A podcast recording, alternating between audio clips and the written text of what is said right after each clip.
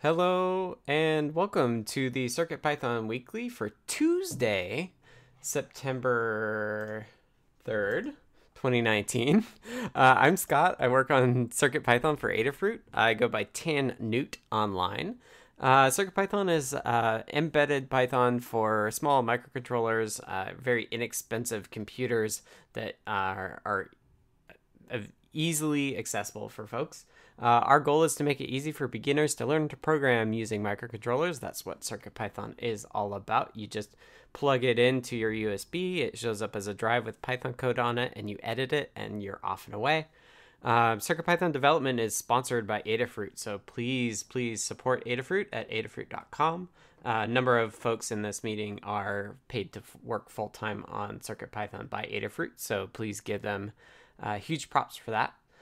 This is our weekly meeting that usually happens on Mondays at 11 a.m. Pacific, 2 p.m. Eastern on the Adafruit Discord. This week is a bit special because yesterday was a U.S. holiday, so we bumped it till Tuesday. When we do that, we do post in the CircuitPython text channel and pin it as well so that folks know that we've shifted the day.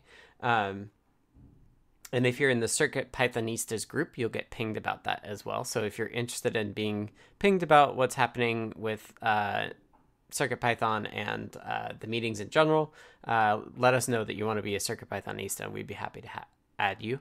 If you are not on our Discord yet, you can join the Discord by going to the URL adafru.it/discord.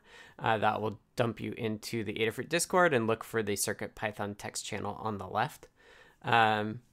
Everybody is welcome to join this meeting. We're happy to have folks and hear about what they're working on.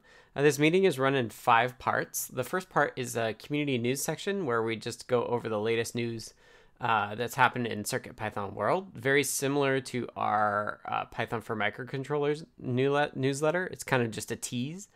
And then after that, we have State of CircuitPython and its libraries, which is a statistics view of the health of the project. Kind of gives us a nice objective way of looking at the health of the project. So see how many people are involved and what's going on there.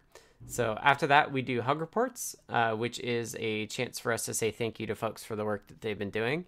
Really helpful for just giving credit where credit is due, but also letting people know what we value as a community. That's done as a round robin, so I will start, and then we go through the list of folks in the voice chat and giving everybody a chance to speak. If you don't have a mic but would like to participate, you can put notes in the note stock or in the text channel, and I will read them off. Just let us know you are text only. If you're just here to listen, you can say that you're lurking and we won't call on you. We'll just skip over you. And if you're unable to make the meeting but still want to participate as well, you can put notes in the notes doc, and we can read those off even if you don't make the meeting. So that's how round robins work.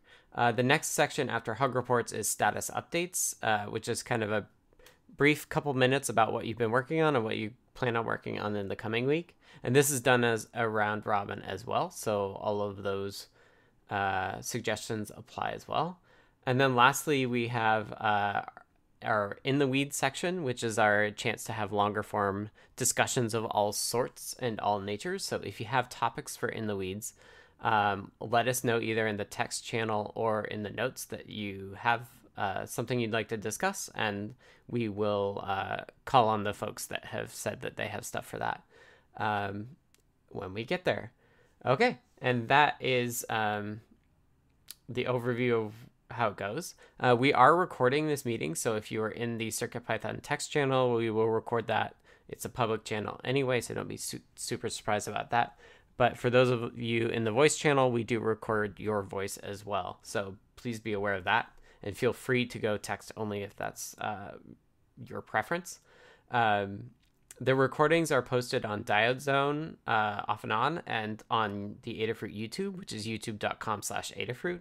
And the description of those recordings also have links to the notes doc, which will have time codes in it. So if you ever miss a meeting and want to be able to go back and see what was discussed and maybe like watch just the spot of the video that discussed that, the notes will have time codes. So With that, my spiel is a lot longer today for some reason, but I will take a time code and get us going into community news. In terms of community news, the latest newsletter is out. Today is Tuesday, and it goes out Tuesday morning. So there's a link here if people want to check it out. If you're not subscribed, highly recommend it. It's always got basically everything we see regarding Python, MicroPython, hardware, not hardware, all that sort of stuff. So it's a great resource. We have over 6,600 subscribers now. So if you know of stuff that we're not hitting, this newsletter at the very bottom, it has a link on contributing. So we'd love contributors for that. And as Mike B points out as well, you can go to adafruitdaily.com to subscribe. We're starting to get more news from the community, so if you want to do that, yeah, you can open PRs on the repo, or you can at Adafruit on Twitter, email pt@adafruit.com, or open an issue. That's totally cool as well. Second up, we had CircuitPython 5.0.0 Alpha 1 release, thanks to Dan. It's available on circuitpython.org/downloads. It highlights some BLE rework that Dan did, along with some more modern or some additional display support for OLEDs, and E-Inks is in there as well. So check that out. We have 74 plus boards supported now, which is exciting. Third up, we have the Microsoft Garage interns in Vancouver released their summer's work doing a device simulator for VS Code. So if you don't have a Circuit Playground, or you sometimes don't have access to it, you can use this VS Code device simulator to test your code without actually having a device, which is really neat. So props to them. And then lastly, next week on Wednesday, so a week from tomorrow, Adafruit will be on the Hackaday Hack Chat talking about machine learning. Python and hardware and more. Details will be posted soon at hackaday.io. So if you're a hack chat person and want to talk machine learning and Python, check out next week. I think Phil and Lamore will be doing that. So that'll be cool. Okay, and with that, let's go on to the state of CircuitPython and its libraries. Overall, in the last week, and thank you to whoever dropped these in because I forgot to grab them. Overall, 34 pull requests merged from 8 different authors: Dan, Halbert, DiCarata, Jerry, Brent, myself, Zon235, who's new, Ms. Costi, and Sedacious. We had 10 reviewers, which is actually pretty rare that we have more reviewers than authors, so thank you to everybody there. And yeah, so 34 pull requests merged, which is awesome. And we had 9 closed issues by 5 people, 8 opened by 7 people. So we're net down by 1, which is ideally we're net down by more, but it's okay to be sustaining for sure. So that's all good. Overall, we just got the first alpha of 5.0 out, thanks to Dan. You should see us pick up the pace in terms of making alpha releases and beta releases available for 5.0 in the coming weeks. And we'll probably do at least one more bug fix of 4.1. So we'll probably do a 4.1.1 just to get the Dot-star bug fix that Dan did, along with a couple other board support, I think, as well. So all hands on deck on 5.0, but we're not quite done with 4X either. Okay, so let's talk core.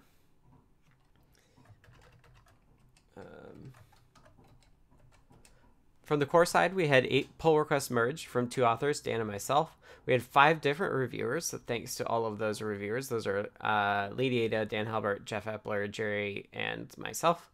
We have 13 open pull requests, which this number's gone up, and so if you can help do requests or reviews on that, or reviews on anything, it's super helpful. We had 6 closed issues by 5 people and 4 opened by 4 people, so we're net down 2, which is good. And we have 176 total open issues, which is good, because I think last week we were over, or in the last couple of weeks we breached 180, which is a bit much. We have 6 active milestones. We have 9 issues not assigned a milestone, which we should take a look at. And we have 10 open bug fixes for 5.0, 7 open issues for 5.0, and 2 feature issues for 5.x0. We also have one 6.0 issue, but that is just a, like, when we do 6.0, let's turn this API off sort of issue. Download stats by board are available here. I will not go by board. I will not read those off. But our download count for 4.1.0 is now 4,849, and our download count for 5.0 Alpha 1, which was released on Friday, is 23. So please, if you haven't tested 5.0 yet, please do that. It would be awesome to see what people think. We have download stats by language in the notes as well, but I will not read those off. Instead, I'll kick it over to Katni for library overview. Excellent. Thanks, Scott. Mm-hmm.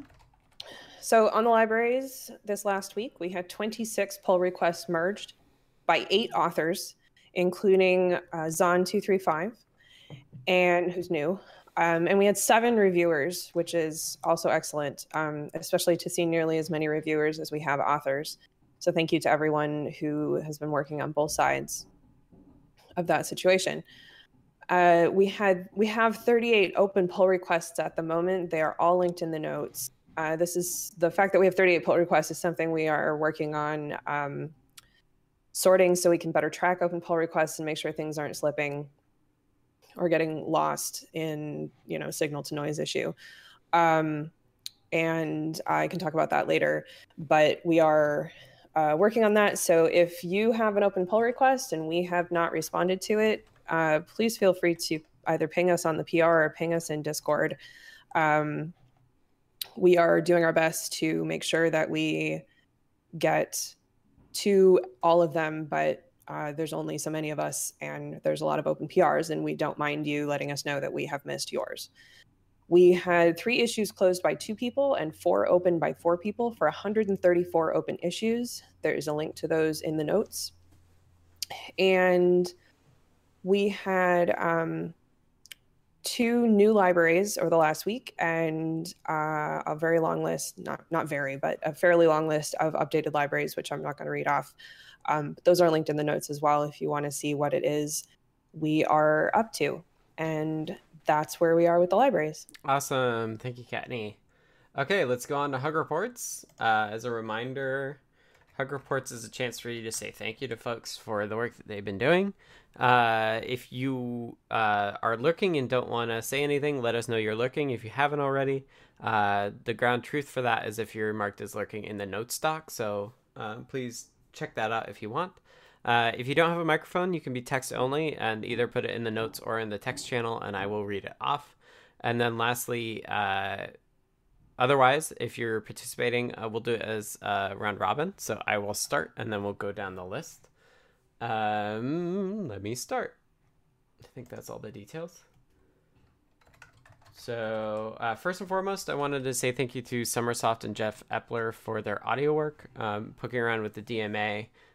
There was this weird issue where the left and right channels were getting out of sync, which is really fascinating. So excited to dig into their PRs later today and see how that went.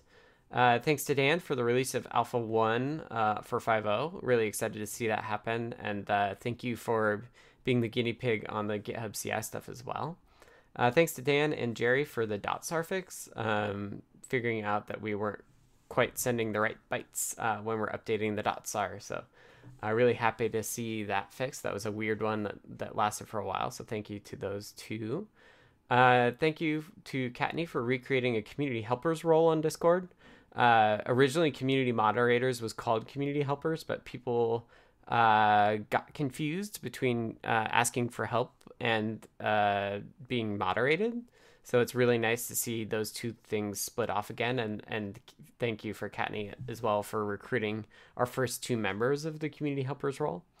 Thank you to Entol for Circup, which is a new CLI-based tool for updating libraries and things like that. In my notes, I call it Hiccup's cousin. Thank you to Jerry for the forum help. I was on there last night and this morning, and it was nice to see people had been helped over the weekend, even though some of us had taken off for the weekend. And lastly, I wanted to thank Dave Estelles for the work enabling screenshots of the screen.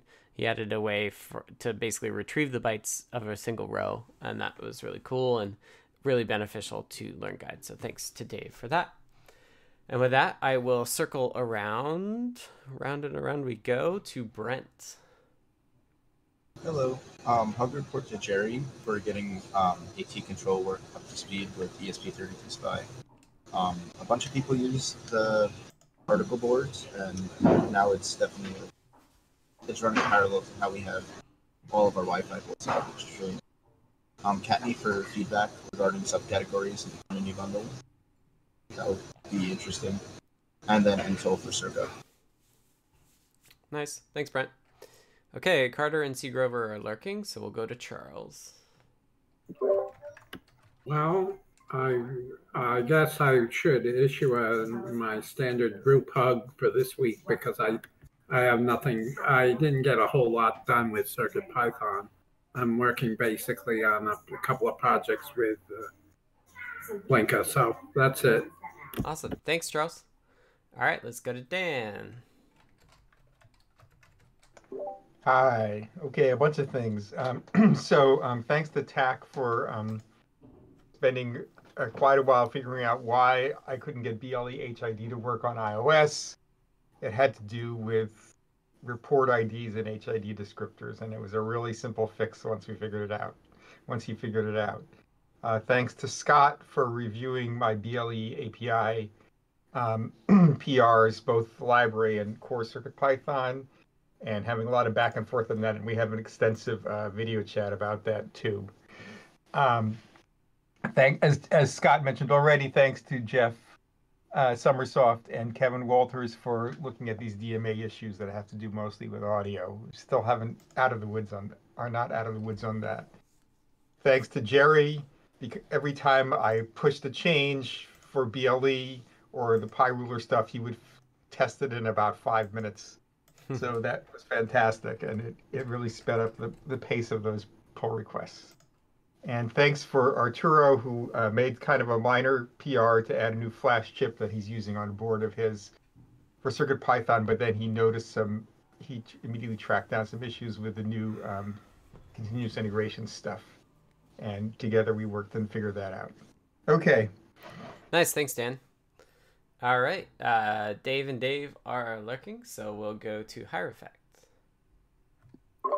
Just a standard group hug this week, since I gotta get back into it. Sweet. Thank you, and glad you made it. Okay, Jeff Epler. Hi, group hug to everybody, but some people I want to single out are Summersoft, Kevin Waters, and Dan for helpful pointers while working on this DAC stuff. I'm really building on other people's expertise as I work on solving this one. And Summersoft again, because he's continuing that mixer voice work, which if you're getting tired of it by now, you're probably not wrong, but it's good to see you continuing on. And thanks to Adafruit and Lady Ada for helping me expand my work on CircuitPython. Right now, I'm still kind of going along at the same level, but in November, it's really going to take off. Sweet. Awesome. Thanks, Jeff. Okay, before we go to Katni, I'm going to read Jerry off, who's canoeing, I believe. So Jerry says, congratulations all on the 5.0 Alpha 1 release. Special thanks to Dan for fixing the Pi ruler Dot-star issue and for BLE updates. And lastly, thanks to Sedacious and Summersoft for helping me interpret modern lingo. All right, Katni. Okay, so first and foremost, I have a hug for Mad Bodger and Osterly for accepting the well-deserved invitations to become community helpers on Discord. I noticed that specifically that Mad Bodger was helping pretty much everywhere all the time, and thought we should recreate that role and explain that obviously it means getting pinged more, it means being more visible. And he was still excited about doing it. And I asked him to give me any other names, and he gave me Osterly's name. And so I discussed it with him as well, and both of them accepted. And now we have 2 new community helpers, which is great. I want to give a hug to Carter and Sedacious for help with a tricksy RTC breakout that it turns out requires you to have a coin cell battery in it to operate at all. To Jeff Epler for helping me get a PDM mic going on CircuitPython. Pro tip, check your wiring again. No, really, one more time, because your garbage data is probably the wiring. To Summersoft for discussions on more improvements to Adabot, and to the circuitpython.org/library/contributing. And lastly, to Sedacious for helping out with verifying some pinouts on a board and slogging through a very incomplete data sheet with me. Awesome. Thank you, Katni. All right, King of North is lurking, so we'll go to Maker Melissa. Hello. Okay. First of all, hug report to Lady Ada for helping me with the TensorFlow object detection demo, and just a group hug to everyone. Awesome. Thanks, Melissa. Mike B's lurking, so let's go to Entol. Hi, folks. So a group hug to everybody. What I found just doing some work on this circup thing, I love the hiccup mispronunciation as well, which is very apt given the state of the code, because it's not quite working how I want it to. But I just want to mention Lady Ada Limor just for some help that she's given me, and pointers and suggestions, and also to Dan, who about half an hour ago sent me a really great idea for something. So thanks for that. I appreciate that. I feel that I'm feeling around in the dark at the moment, but what I'm finding is really great. So thanks for all the people who. Awesome, thanks, Nicholas. All right, let's go to Summersoft.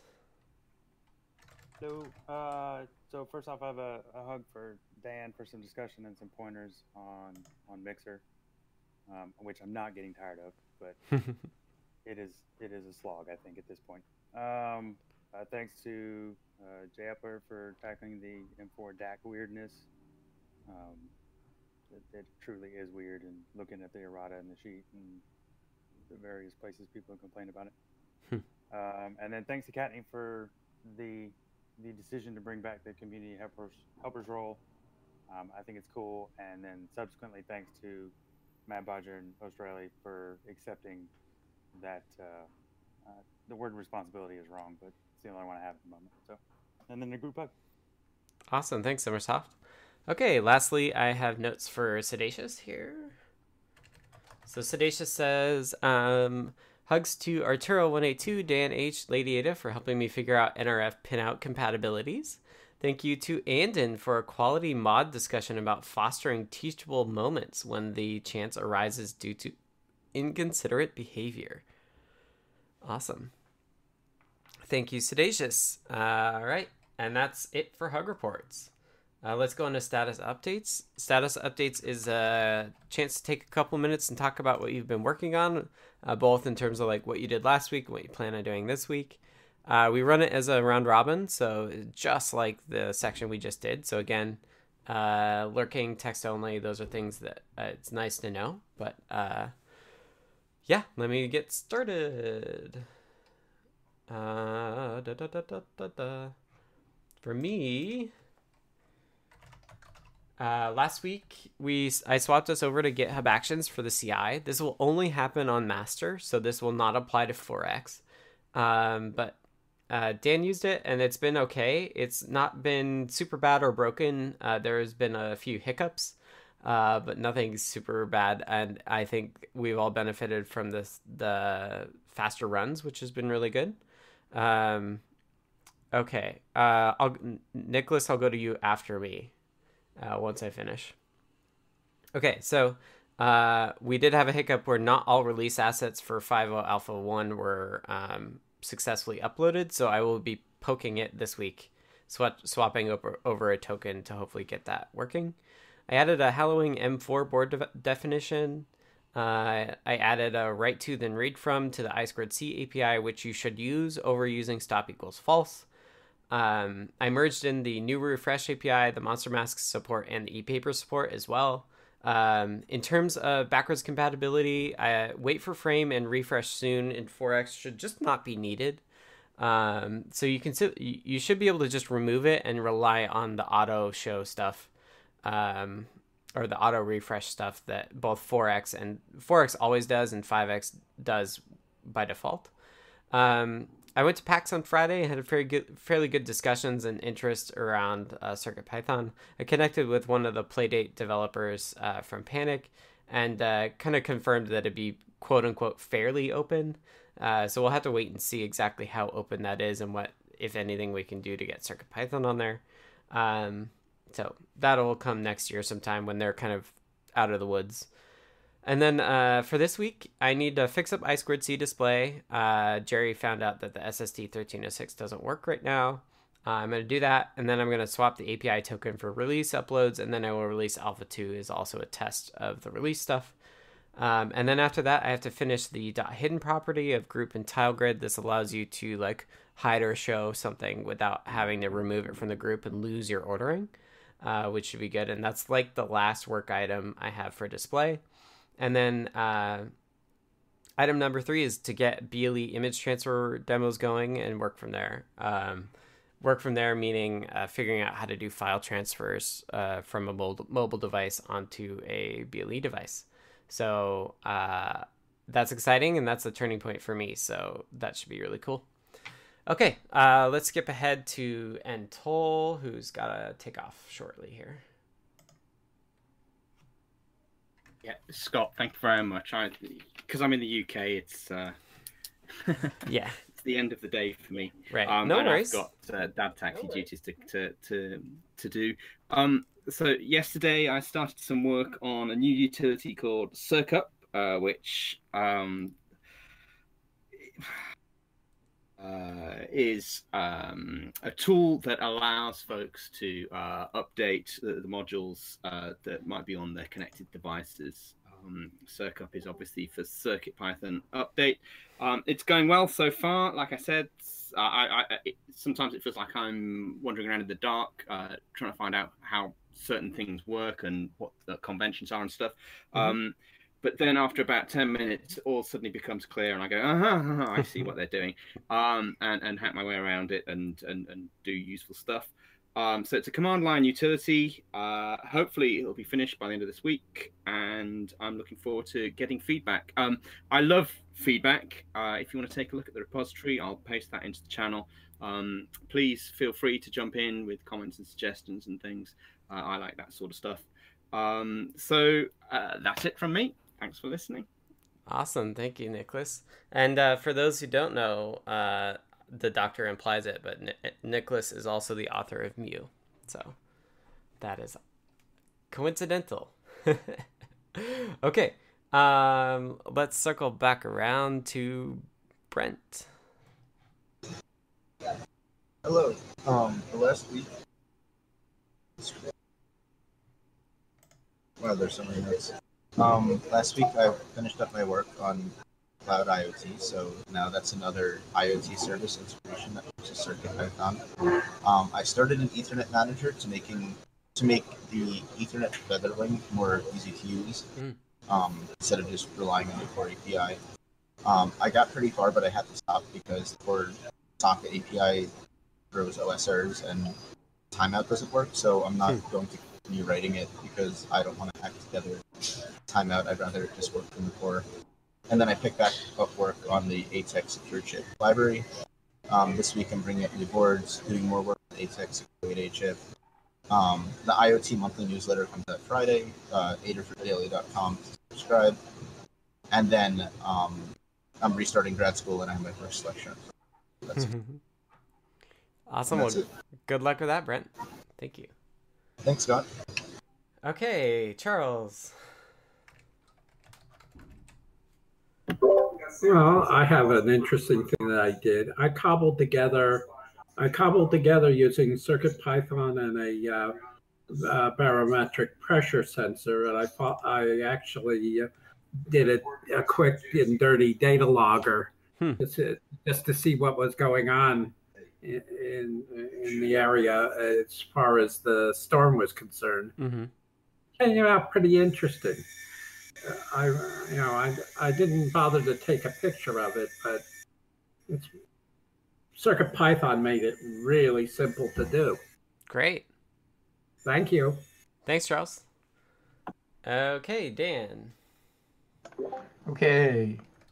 So as I mentioned, TAC found the cause of BLE HID not working, and that's now fixed in the latest pre-release of that library. HID is still a work in development in terms of its API, so you'll see changes coming up. And as I mentioned, I finished the BLE pull requests both for the library and for the core. There are some interesting changes in addition to additions that we needed to support BLE HID. BLE IO is now, we've decided to designate it as underscore BLE IO, so we can mess around and change the API and not expect people to, hope that people won't depend on it. We will be able to change it in between major releases. Mm-hmm. So we don't really want to freeze that. We want people to use a Python layer of API above that instead of the low-level stuff. Right. I fixed the Dot-star problem that's already been mentioned numerous times. There are real issues. Dot-stars are not, you can buy them from different manufacturers. They don't work quite the same way. They might work to the spec, but maybe not, and their clock rates and other things can be different. So we had to accommodate for the new batch, which happened to be used on the Pi ruler first, and had to figure that out. I prepared and released Alpha 1 release. The most interesting part of that was going back and finding everybody, going through all the pull requests, figuring out what was going on. And my next order of business is to do actual bonding instead of just pairing in BLE, that is remembering the pairing information. And that's kind of the last thing that needs to be done for a nice functional bit of BLE to have in 5.0. Okay. Awesome. Thank you, Dan. Okay, Dave and Dave are lurking, so let's go to HieroFacts.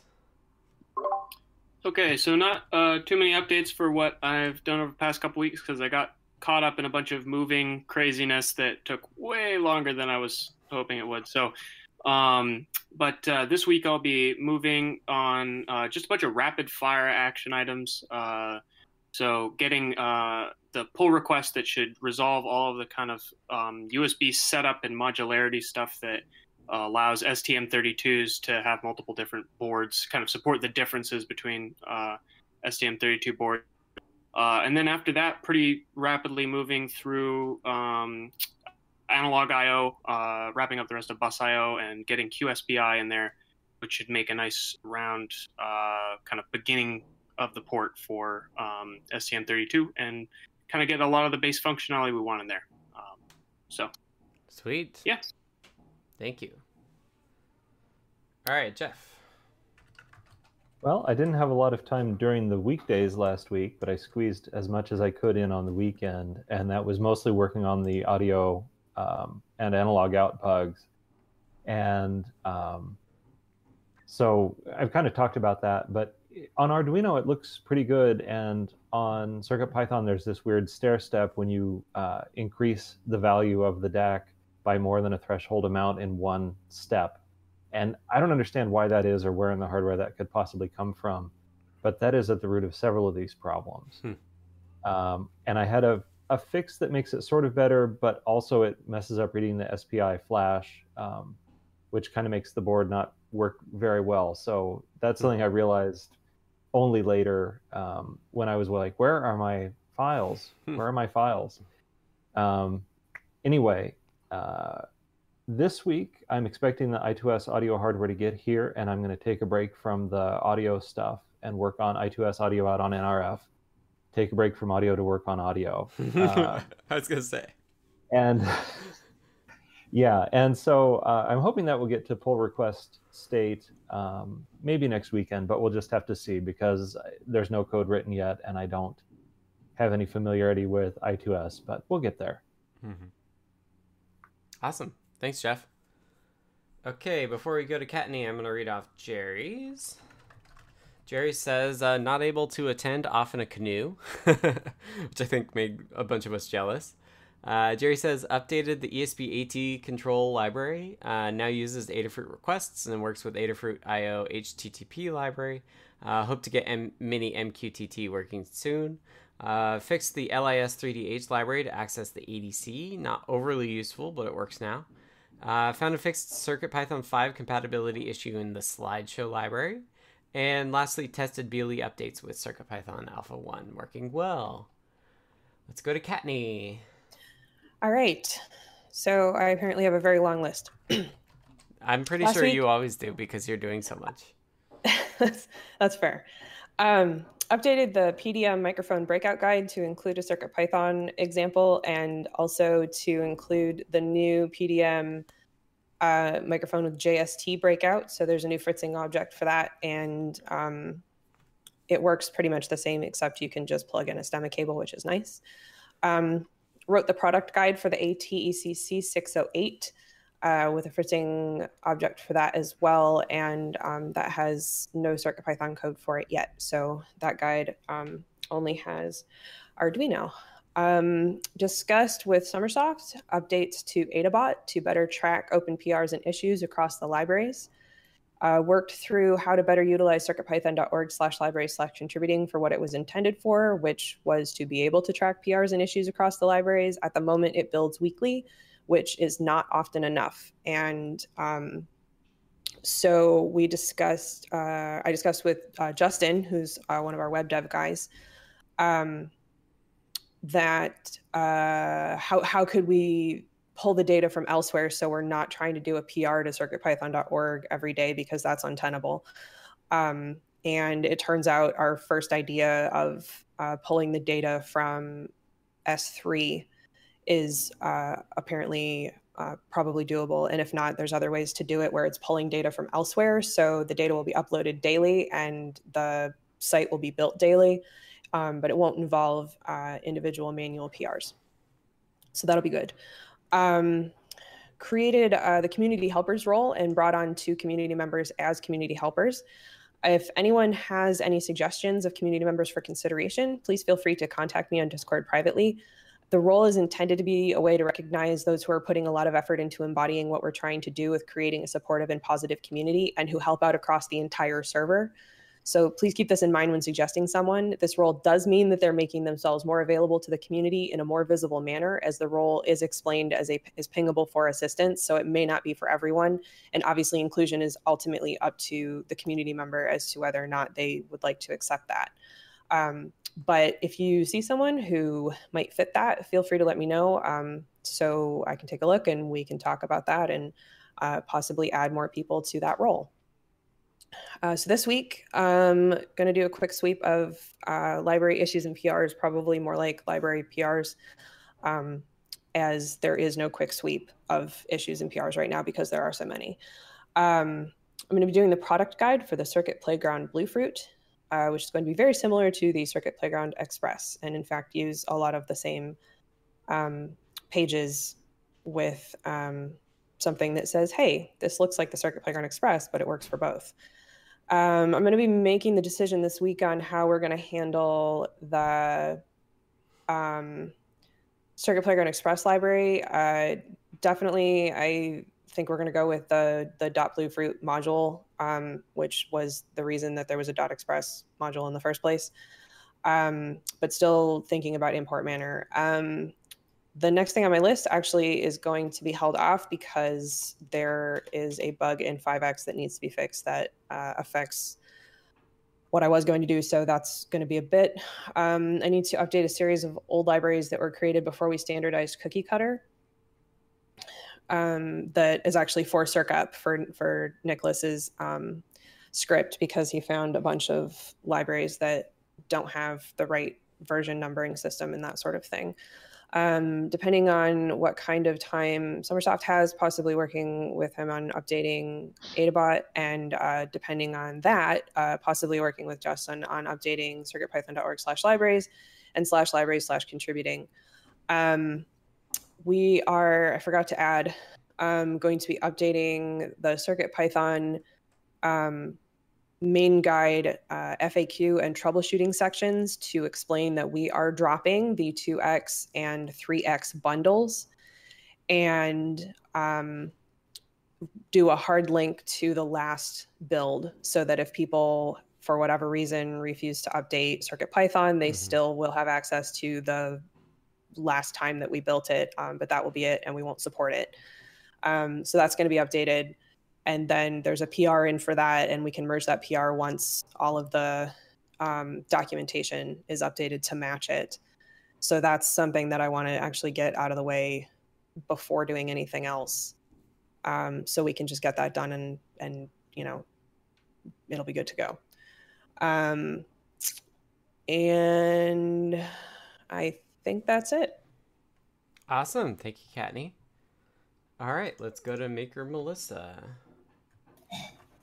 Hello. Okay, so last week I was finishing up a TensorFlow install procedure for the Raspberry Pi 4 and writing a guide for it.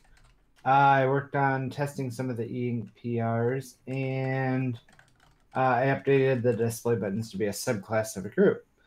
This week I'm going to finish up that Raspberry Pi guide.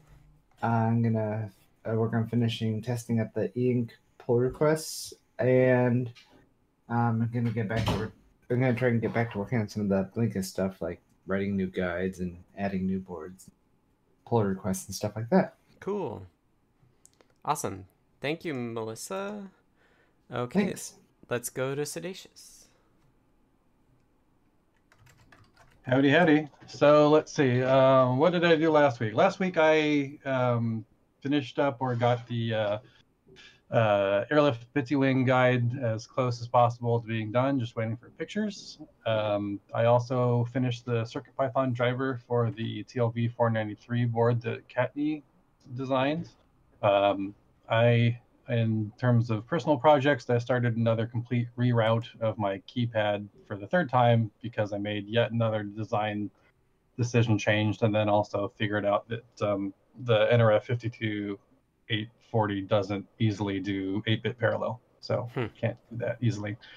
And then let's see, this week I'm working on the guide for the TLV. Also going to be doing bring up and testing drivers, guide, all that fun stuff for the PCT2075, which is a low cost temp sensor with temp triggers, which is kind of cool. And then I'm also going to be doing even more routing on my board, and I will post now a picture of what I've been doing. Yep, that's it for me. More of that to come. So for the NRF 8-bit parallel, I like somebody merged it in saying it did work. Like, okay, we can talk about it offline then. I'm not going to reroute the board the fourth time though. Yeah. I don't think it's hugely beneficial, but I thought it worked. Okay, using the high-speed pins, but like, does it have hardware backing it up, or is it all like bit banging? My understanding is that it's just bit banging. You're just writing a byte to the port peripheral or whatever. Yeah. Okay. Cool. In the same way, the SAMD the SAMD is doing it that way too. Okay, so you can write a whole byte, because I've found a driver that Dan linked me to that is just setting the bits one by one. Theoretically, I guess it could have, the pins non-sequential or something. Right. So I assume that they're in order. Right. Like they're next to each other. Yeah, I think the problem is finding high-speed pins that aren't being used for QSPI that are sequential. I think I wasn't able to find a combo that did that. How high-speed is high-speed? I think the datasheet says low-speed is like 10 kilohertz. Oh, really low. Yeah, I was like, if it's like, 100 versus 400 or something, that'd be fine. But no, you'd just be giving up everything you got for going parallel. Okay. Yeah, that's it for me. Cool. Thank you. All right. Last but not least, Summersoft. Hello again. So last week for Mixer, I finished using all the available built-in intrinsic functions on the M4. That was something that Dean had started, but just hadn't kind of finished all of them. Due to size constraints, I disabled Mixer size constraints and suggestions. I disabled mixer on all the M0 boards. Dan, in our discussion earlier this week, had pointed to some possibilities to slim down the straight C code where the intrinsic stuff isn't available, but I wouldn't make any promises on that. So it may come back to M0, but no promise. And then I made Mixer backwards compatible with Audio IO Mixer, where the new module of Audio Mixer is available. And then elsewhere, so on the core docs, basically anytime we used a table and read the docs, the text wouldn't wrap in each of the cells, so it was just constant horizontal scrolling, which is no fun. So I got that fixed because there are some overrides available that are now included. And then, so this week for Mixer, addressed anything brought up during another round of reviews. There's currently one outstanding. There's a parameter called channel count, which the doc string is wrong regardless, that I had missed changing, but it doesn't lend itself. It's used for mono versus stereo sources or samples, basically. But it doesn't really, you don't think of that when you hear the term channel count, unless you're an audio engineer, I think. So need to rework that. And then, as Katni alluded to, I'm going to try and start working on the necessary logic in Adabot to start working on some metric information for the issues in the PRs. Things like time deltas, how long it's been open, checking for if a label is available on the repo, and then if it's been assigned to issues or PRs and stuff like that. Mm. And then also moving basically the JSON file out of the repo and into S3 so that we can increase the interval in which it's updated and not add to the touch time and having to approve and merge a PR every time. Mm-hmm. And that's all I got. Awesome. The reason I called it channel count is I probably overly future-proofing myself to, like, you know, 5-channel audio or something. But. Right, and I'd mentioned in Jeff's review comment, I pointed to raw samples use of channel count, and in the description of the class, it goes into and it explains, you know, if you have multiple channels, it'll just alternate on the stream. But in a mixer sense, you know, when I look at a mixer, you wouldn't necessarily have mm-hmm. multiple channels, you know what I mean? Right. It's really just stereo or mono, so. Right. Yeah, I'm. It's fine if you want to change it. I'm just trying to give you that background. No. I get it. Thinking too far ahead. You're good. Cool. Awesome. Well, thank you, Summersoft. Okay, let's go in the weeds. In the weeds is a chance for us to just have any longer form discussions that we need to. It could be a technical topic, community topic, or anything in between. So we will kind of go down the list, and we will add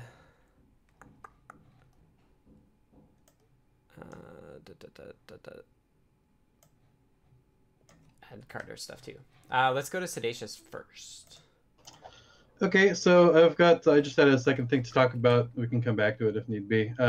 My first thing I want to talk about was what the kind of current status or plan or timeline is for doing something with concurrency in CircuitPython. I know we've got that great chat thread that we've been discussing different options and whatnot, but I just the other day had to explain to someone how to blink an LED and look for button presses at the same time. Mm-hmm. So I was, you know, that particular example or variations of it that are close to that are common enough for new people that I feel like having something, either a better explanation than I can provide off the cuff of how to do that, or something in the code to support it, I think would be useful. So just wondering where that is. I think this is a Dan question more than anything else. Well, I just had a discussion little more about this. But they, I mean, it's, yeah, she'd like to get to it, but we have to figure out what to do. But nothing is imminent. Okay. The button press specifically, you could use Deshipu's built-in gamepad thing. Yeah. Which does a C-level look at a bunch of buttons and record their state, and that's useful for doing that quickly. But you still have to like pull on it or something to figure out when it's been pressed, or I can't remember what the. You do need to read it; it won't interrupt you. Yeah. But right, exactly. If you don't read it while it's pressed, it will remember that it was pressed previous, like since the last time you checked. Right. Okay. Yeah. And Radomir also has this like straw man library that he worked up to do a very simple event loop, like kind of mechanize how an event make it easy to build an event loop with decorators and stuff. And it would be nice to look at that in more detail, but we haven't done that. Okay. All right. Yet. So like not for the next month or two. Yeah, I don't see this. I mean, we might want to turn on async and await to enable this stuff in 5.0 at some point, but I don't know yet. I'd like to get to it, but I have to finish the other stuff first. Okay, all right, good to know. Are you leaning in any particular direction? I haven't read the thread in a while, so in terms of approaches. No. Okay. No. All right. Either we'll make something really simple that solves 70% of the problem, or just this problem. Yeah, this problem. Yeah. All right, cool. Okay. My other thing was, I don't know if there was anything more to say about the parallel on NRF, but the chat was continuing a little bit in the text, though. I didn't know if there was anything else to say there. I don't have anything, but if anyone else has input. Sound like it. Well, while I was playing with the PWM audio out, it didn't seem to matter which pin I used, and that's synthesizing, like up to a 44 kilohertz signal. So, I mean, it was fine, and I wasn't using the radio, so I have no way to assess whether it was interfering with that. Okay, yeah, my use case is a keyboard that needs, wireless keyboardness, so the radio would be necessary. So I'll just... I don't know. I'll try it on a different rev or a different board or something and see how bad it is, if it is that bad. Right. I mean, I think kilohertz is a fine polling rate for a keypad, isn't it? Right, but that's not for the keypad. That's for the screen. Yeah, that's for the screen, not the keypad. Ah, got it. Yeah. Yep. Yeah. And there may be some discussion of it in like the Nordic Dev Zone forum or something like that. Mm-hmm. Okay. So, like, how much difference it really makes. There's more in the data sheet than what was put in the chat. Like more discussion of what problems are. Yeah. Okay. All right. Thank you. All right, Charles, did you have something to say? I have a sort of a similar problem: is how to catch key presses and releases. For my MIDI keyboard, I'm sort of doing it in a rather primitive way, and it rather is really slow on the uptake as far as sounding the notes are concerned. You're using a GPIO expander for that too, right? Yes, I am, so that I can build like a 12-note octave, right? And then clone it. Hopefully, at some point, clone it to get more octaves without having press a button, right? So that's my puzzle. I have a similar puzzle: how to pull that fast enough so that I can get a reasonable response when I convert the button press to a note on or a note off. Right. I hopefully you won't mind me volunteering him, but C. Grover has done a lot of very similar stuff. Might want to talk to him. I'm sure he's got some input that would be valuable. Oh, that would be cool. Thank you. Okay. Thanks, Charles. Okay, De Brichetti from Tech says, let me take a time code.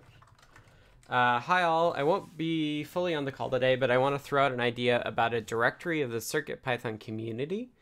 Maybe an online spreadsheet with who's working on what, relationship to Adafruit, general bio, professional and personal, Twitter handle, YouTube channel, LinkedIn profile, and the like, geographic location, or maybe at least time zone. It'd be opt-in and community maintained to help newcomers like me get oriented and make connections for collaborating, contributing, and the like. What, any comments on that? I kind of feel like GitHub profiles could be that. But what are the so this came up when we were chatting briefly about, it turns out we live like 15 minutes away from each other.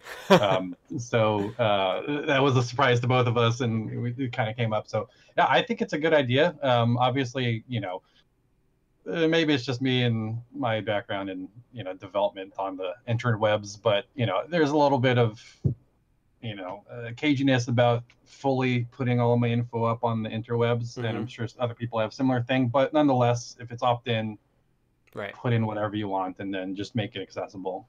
I think there is definitely a lot of value there.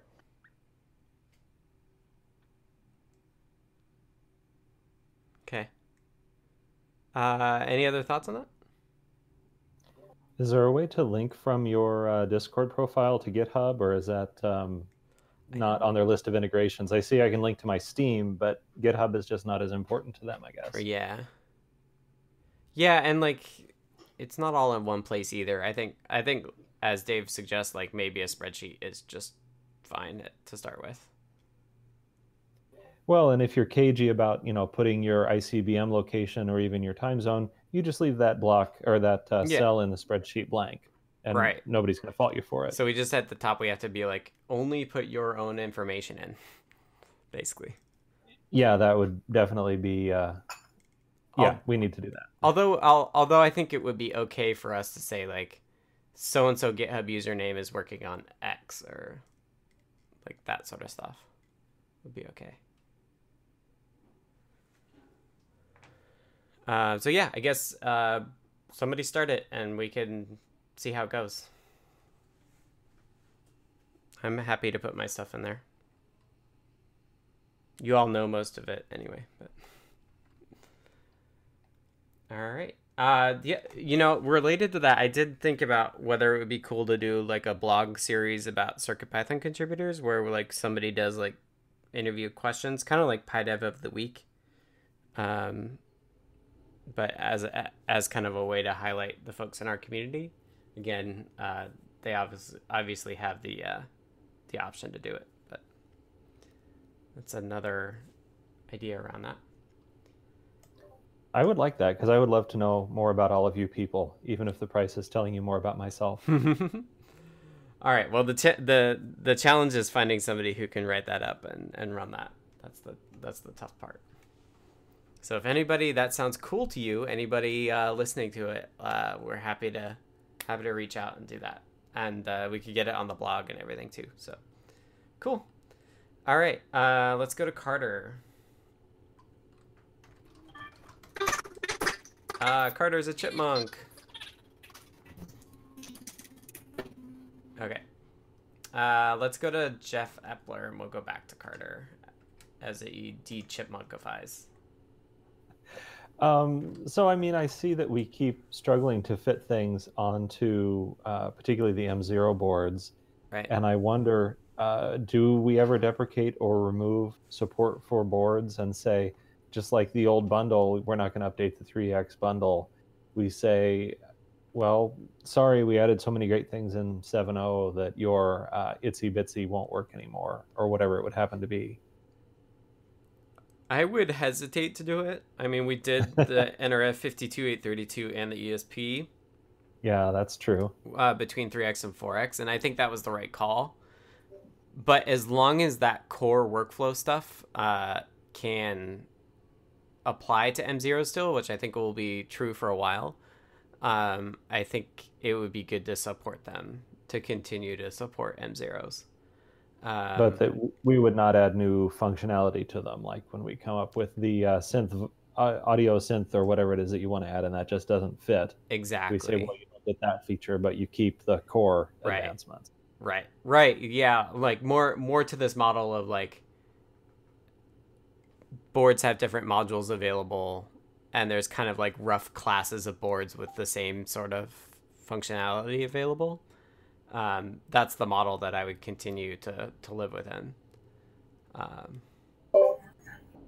I had a discussion with Bill Binko about this also. And, you know, one of the other constraints we have is that some languages are really large, their translations. Mm-hmm. And so there's this sort of trade-off was like, well, only if we only include features that the largest language allows us to support on the smaller boards, it seems limiting in some sense. And so the question is, can we still continue to squeeze the translations down by using a better compression scheme? There's some ideas about that.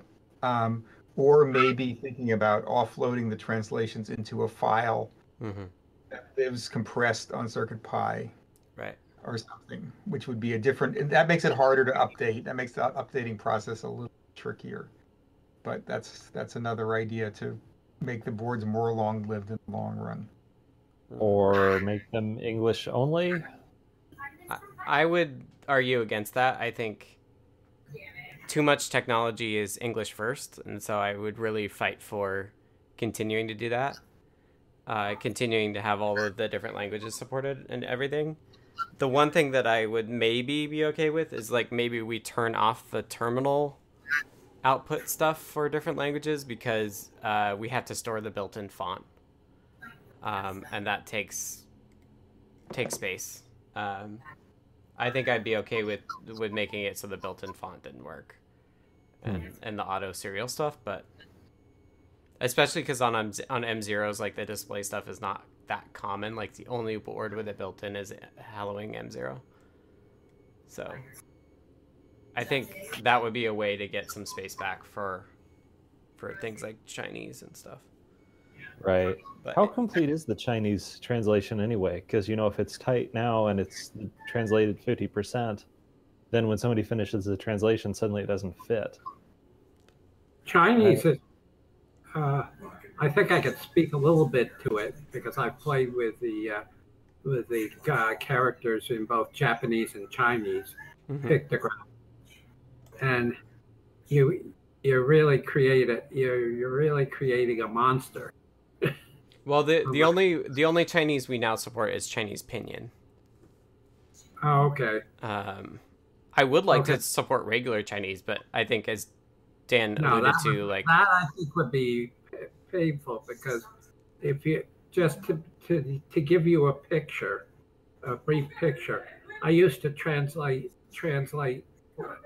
early on in my career. I used to translate from English to Japanese, the kind of use it, and we were and you went from a 101 keyboard to like 350 keys. Right.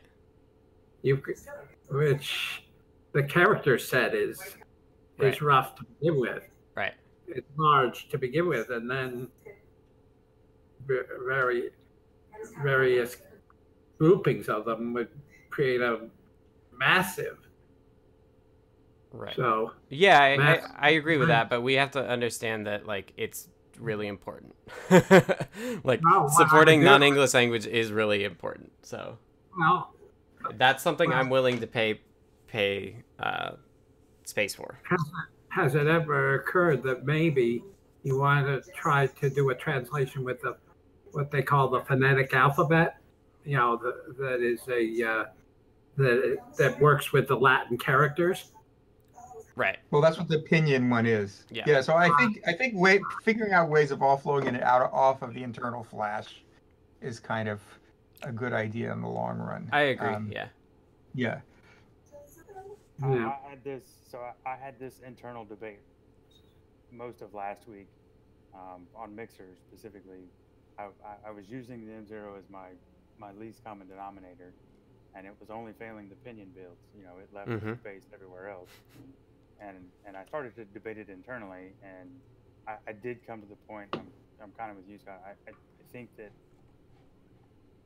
supporting larger languages is more important than adding new features. When you get down to that level, I mean, obviously the M4, you know, and hopefully someday the M7, you know, we don't have those constraints, but I still do think that having it as widely available is better than right. putting in new features and yep. limiting the language. Yep. I agree too.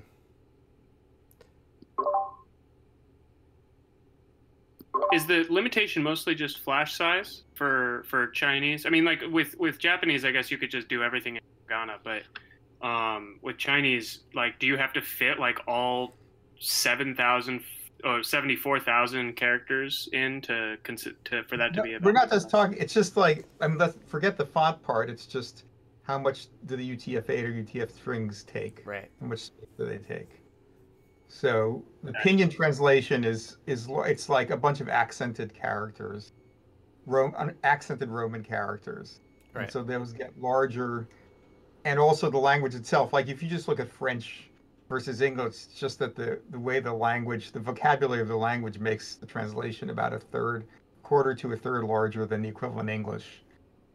So I was just looking at the Unicode size for CJK is about 74,000. Yeah, we're not talking. We're really just talking about how much space the strings themselves take when encoded. Gotcha. And Scott is already Huffman encodes each string, but there might be a way that we might be able to use a dictionary-based compression scheme, but I haven't found a convenient library that works out of the box for doing that. So that does LZW, that is like zip style compression for multiple strings. They're all stream oriented, and I'd like them to be. I'd like to have a bunch of short strings that share a common dictionary. Right. And I haven't found a library out of the box that does that yet. Gotcha. But yeah, it's an interesting problem. Yeah. And then the other thing is the Huffman solution right now accepts any byte. Like the Huffman tree includes bytes that are not in the input string. So that theoretically, when you load like an MPY or a PI file, you could theoretically compress it at load time, and reuse the dictionary later. But we don't do that currently. It's a tricky problem. Yeah, I imagine it'd be trickier for Chinese rather than Japanese. Right. There might be easier ways to handle that for Japanese. Well, there are phonetic alphabets for different Chinese dialects. I mean, this pinyin is an example, but and I think there are ideographic ones like that too. Sure.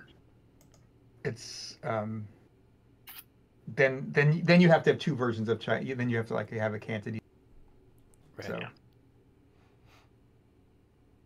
It's a problem. Yeah. Radomir, I'm not able to hear you. Can anybody else hear Radomir? No. Your bubble is green, but I can't hear you. Can he hear me? I assume so.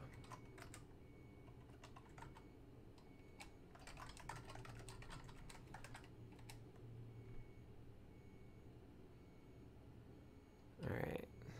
Still no.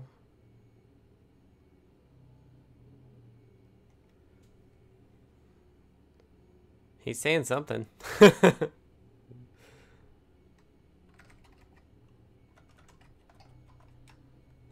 was trying to make the argument in the text chat that like we could definitely do Japanese because like the Game Boy is able to do Japanese. Yeah, because they just use hiragana. Yeah. Right. So, I mean, yeah, you just put the little spaces in between the hiragana, and that's that pretty much. All right. And. Yeah, go ahead, but it's also just true that the languages, as like the example that Jeff Epler gave in the chat, of like some things are just longer. So yeah, it tends to generate very long strings because it's like it. Although it shouldn't be too bad because you should be able to. It's not any bigger than. And was it? I'm sorry, I can't get it connected in my brain. But the the standard Unicode encoding. What is it? UTF-8. UTF-8. Yeah. Shouldn't be any bigger than that? If you for Japanese, for you could stick to the hiragana, it should not be any bigger than that. I've seen it as it.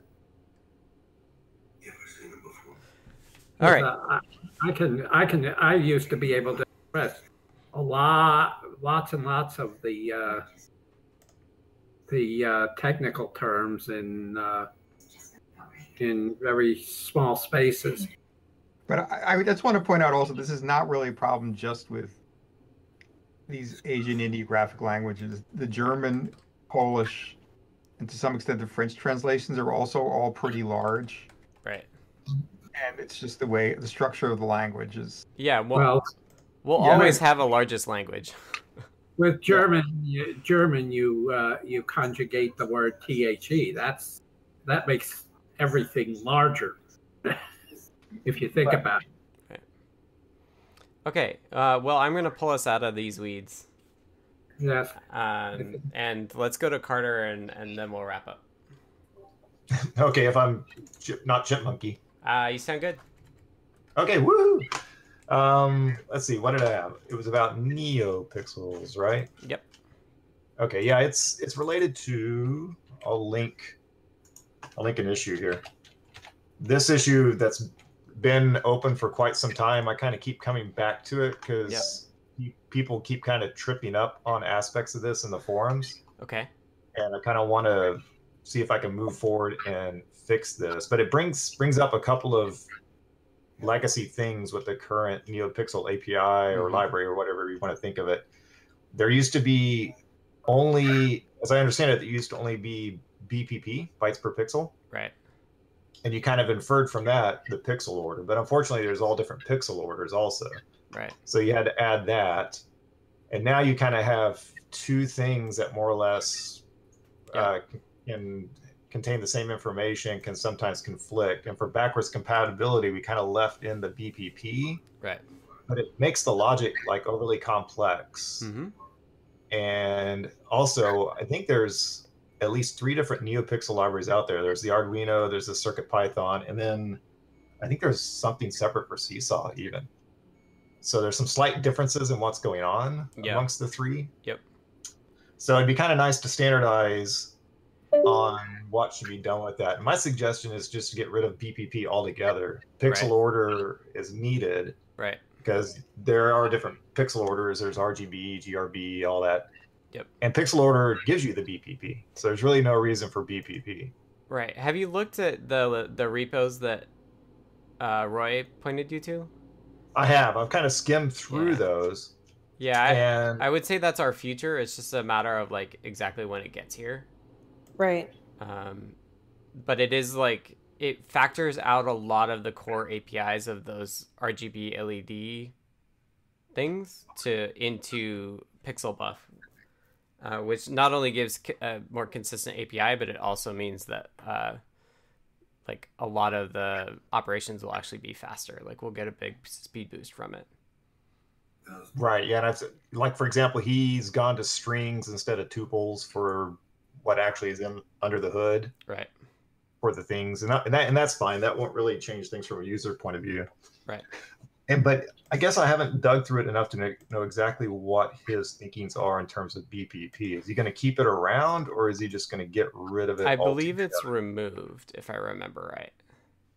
That sounds right. But yeah, I would be in your. I agree with you. I think we don't need BPP anymore. We just use pixel order. Okay. But if we're moving to Pixelbuff, there's probably not a lot of point in working through and moving it in NeoPixel, because Pixelbuff is not that far out. Right. Okay, so maybe just hold off, let the Pixelbuff stuff show up, and then we can modify this in line with that. Yeah. Yeah. Both getting rid of BPP and switching to the different, using the strings instead of the tuples. Like, it looks like he's importing, like right now the tuples are defined in the NeoPixel.py. And he's getting rid of that and importing those definitions as the strings from Pixelbuff. So kind of reusing them, which is totally cool. Yeah. So once that becomes available, we can switch to that. Yes. And get rid of BPP at the same time. Okay, exactly. So I'll hold off on that and try to keep an eye on when that all is mature and available. Yep. Okay, so that's the second thing is semi-related to this. There's this notion that when you have RGBW NeoPixels, and someone says, hey, I want RG and B to be the same values, it goes, oh, you're probably wanting to generate white, so let me just ignore those and turn on the white LED instead. Right. And it's a good idea, but it trips people up when they get unexpected behaviors. And that's another thing where I think the logic is slightly different amongst the three different flavors. Mm-hmm. And I kind of question if that's is this doing more harm than good, adding more confusion than good, instead of just like making it just straight up explicit. If you have 4 channels, you control the 4 channels, you have 3 channels, you control the 3 channels, and so be it. So you can, I think, if you use the tuple, right? Like if you provide a tuple, you can do that. It's the question of what do you do when you're given just a number. Right. And I like so you're kind of implying that supplying the information with tuple would be a different behavior than supplying the information with a number. Yeah. And the reason that I wanted to support the numbers is because that matches the way that you think of colors largely on the web. Right. Like it's very common to exchange colors in hex, like 6-digit hex values. Right. Right. Yeah. And I see people doing. I see beginners doing both. They kind of just they pick one or the other, or they'll kind of bounce back between the boards, just whatever seems to be the most convenient for what they're working on. Mm-hmm.